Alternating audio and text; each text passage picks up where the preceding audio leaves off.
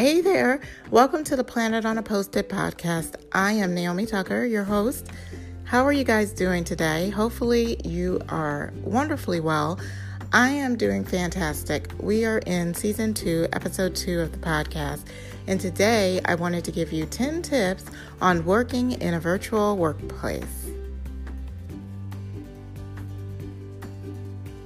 Before I jump in, I wanted to, as always, ask for you to rate, share, like, and subscribe to this podcast.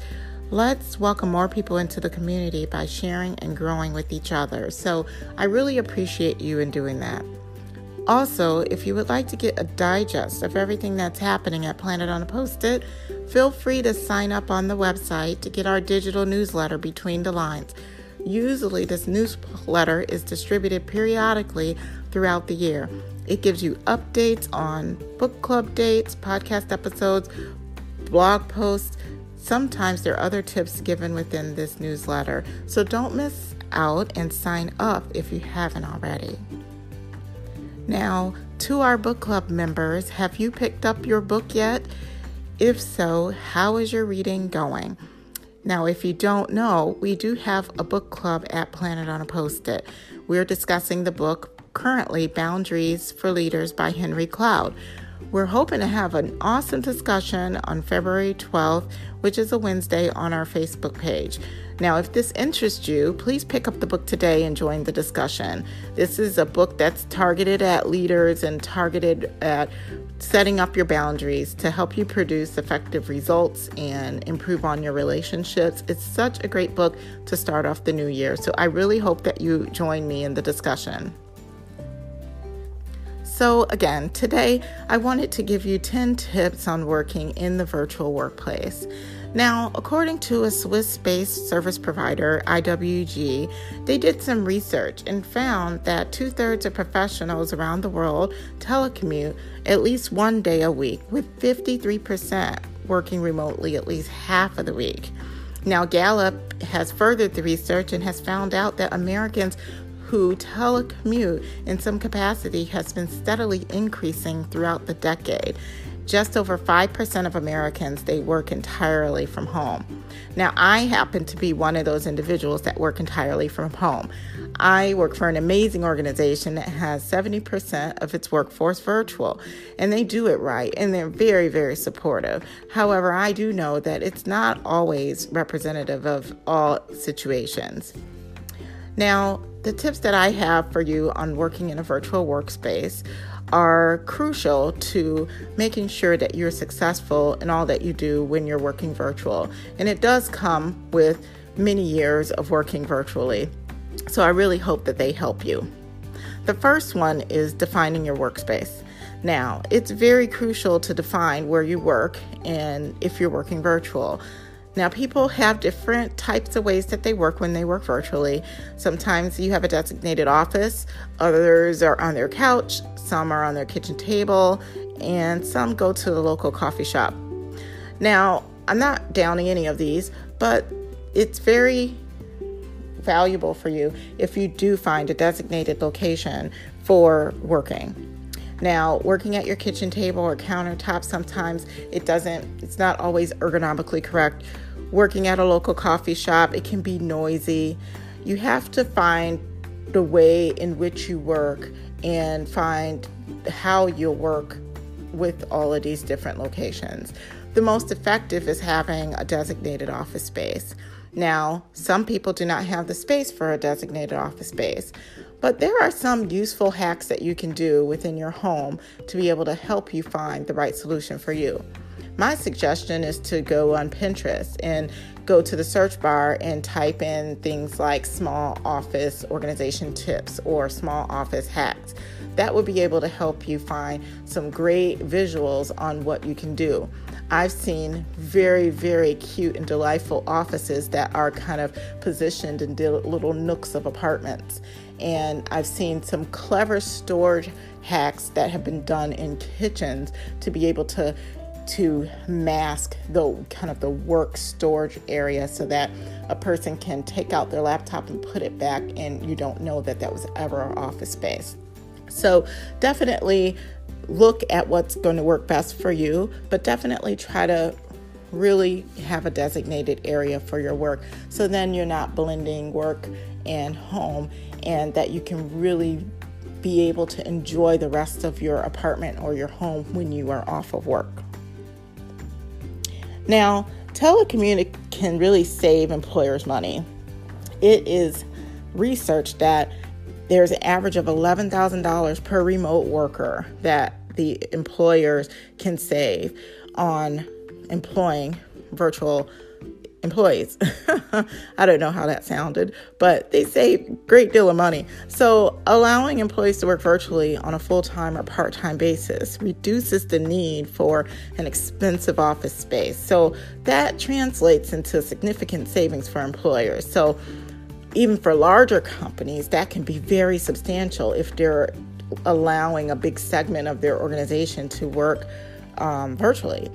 So, meanwhile, virtual employees, though, they also save money by reducing their work commuting costs. Now, I used to um, work at a location that I had to travel at least 20, 25 miles to get to every day. It took about 30, 30, 40 minutes in order to get there. And so that was going virtual really saved me a lot of of um, gas costs. So it can really make virtual teams appealing for anyone. But those are some facts that you probably should know because when you do set up your workspace, there's a couple more tips that you should consider. The second tip I have for you is get connected. So, it is really important to make sure that you have a strong internet connection. Now, people might kind of feel like this is something really basic, kind of like, yeah, I know that. But you have to remember you're sharing your connection with other things in your home, whether it be like your TV, electronics that you may have. Um, so you want to make sure that that is a strong signal. You also have many things that you have to do at work. I know for me, I can have many, many tabs open on my screen. I can be doing video, sharing screens, doing face, doing virtual meetings online, and that does take up a significant amount of bandwidth. So, if you are not sure about what bandwidth you have or you feel like you could have a stronger connection, get in touch with your internet provider to find out what works for you. If it comes at a significant cost for you, then that's something that you could go to your your um, organization and possibly ask if they have some type of a program where they can credit you in some of these costs. The third thing I have is get a good printer. So, you do and you will have to print certain things off when you're at home. Now, I know we are in an age of digital technology. There is lots of opportunities and resources for you to be able to store your documents electronically but sometimes you do have to print off certain things. You may have to sign certain things, physically sign contracts. Um, so if you do have that need in your business and you have to get a printer, make sure that it's a high efficiency printer, um, that it takes less ink in order to print off, and then always just make sure that you have some discernment around the things that you print. You don't want to print everything all of the time.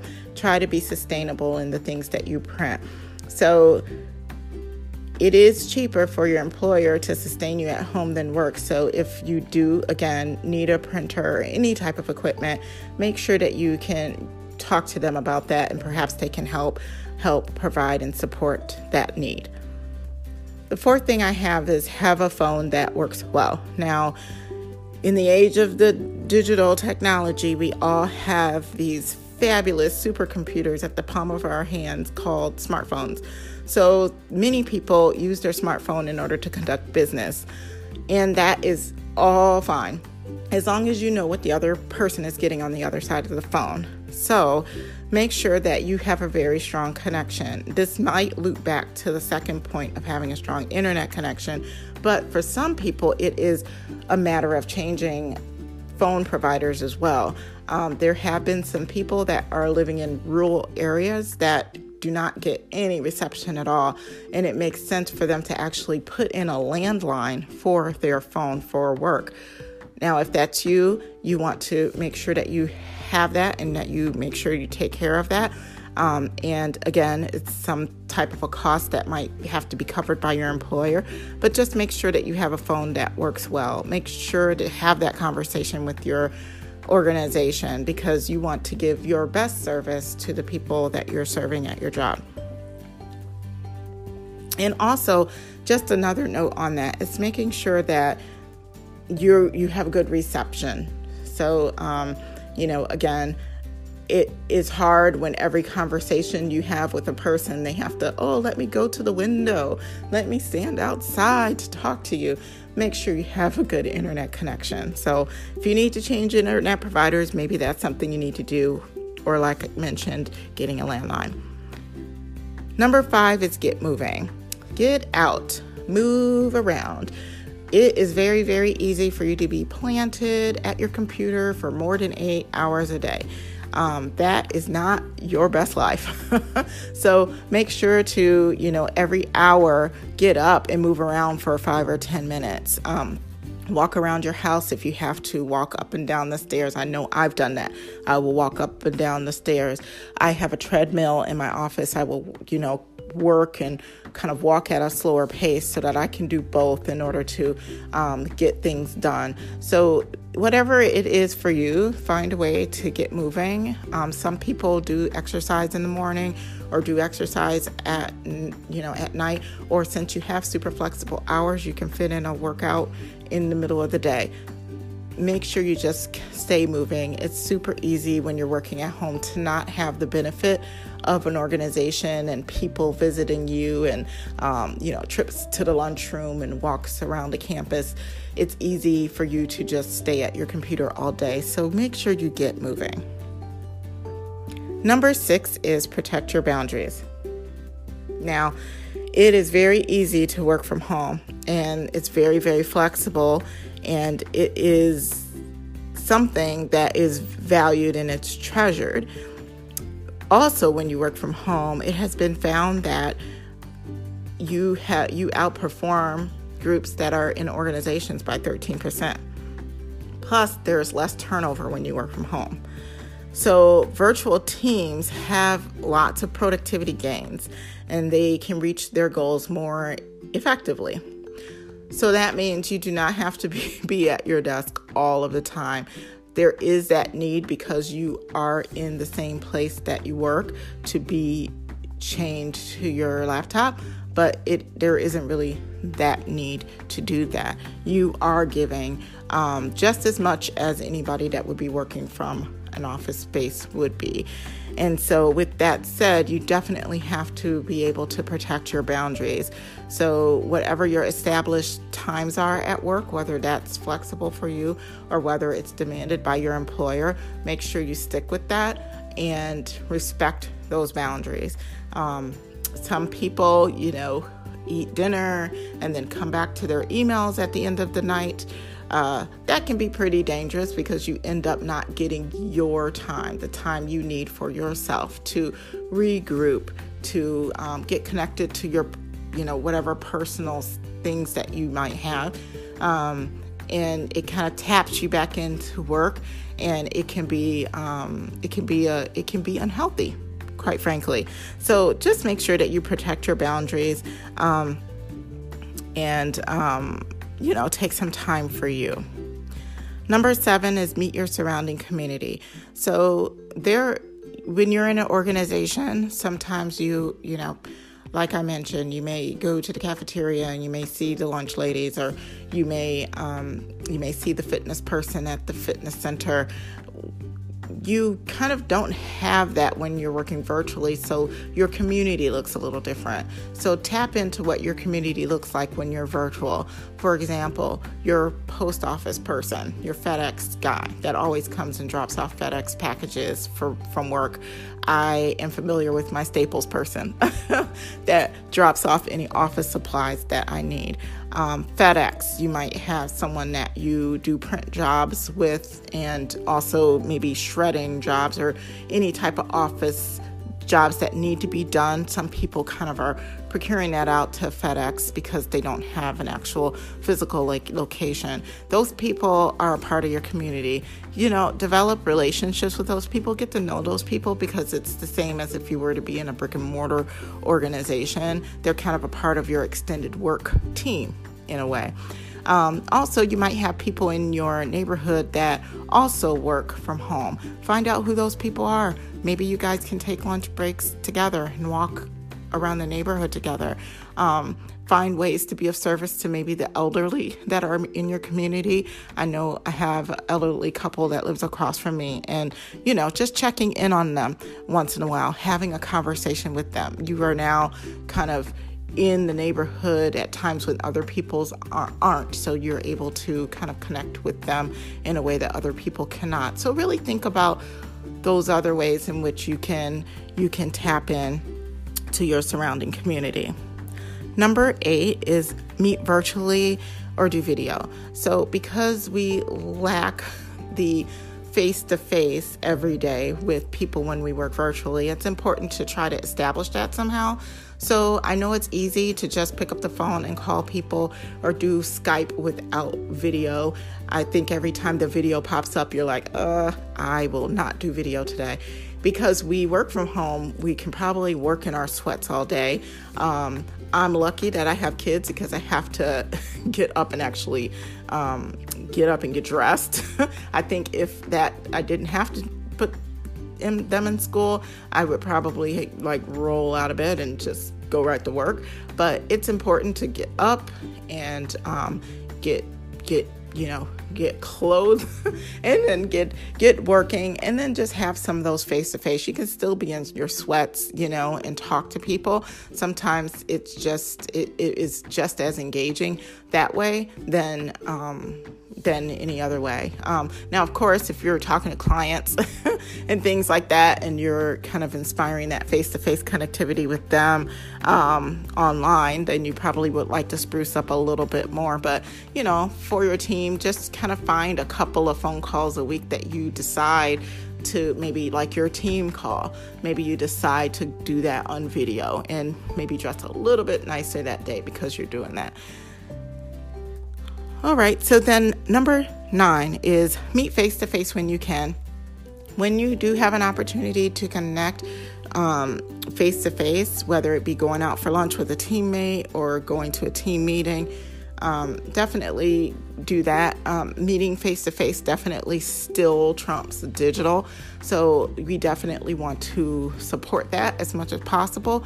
When you are able to do that, take advantage of every opportunity that somebody might be traveling um, by and you can meet them out for dinner or a happy hour.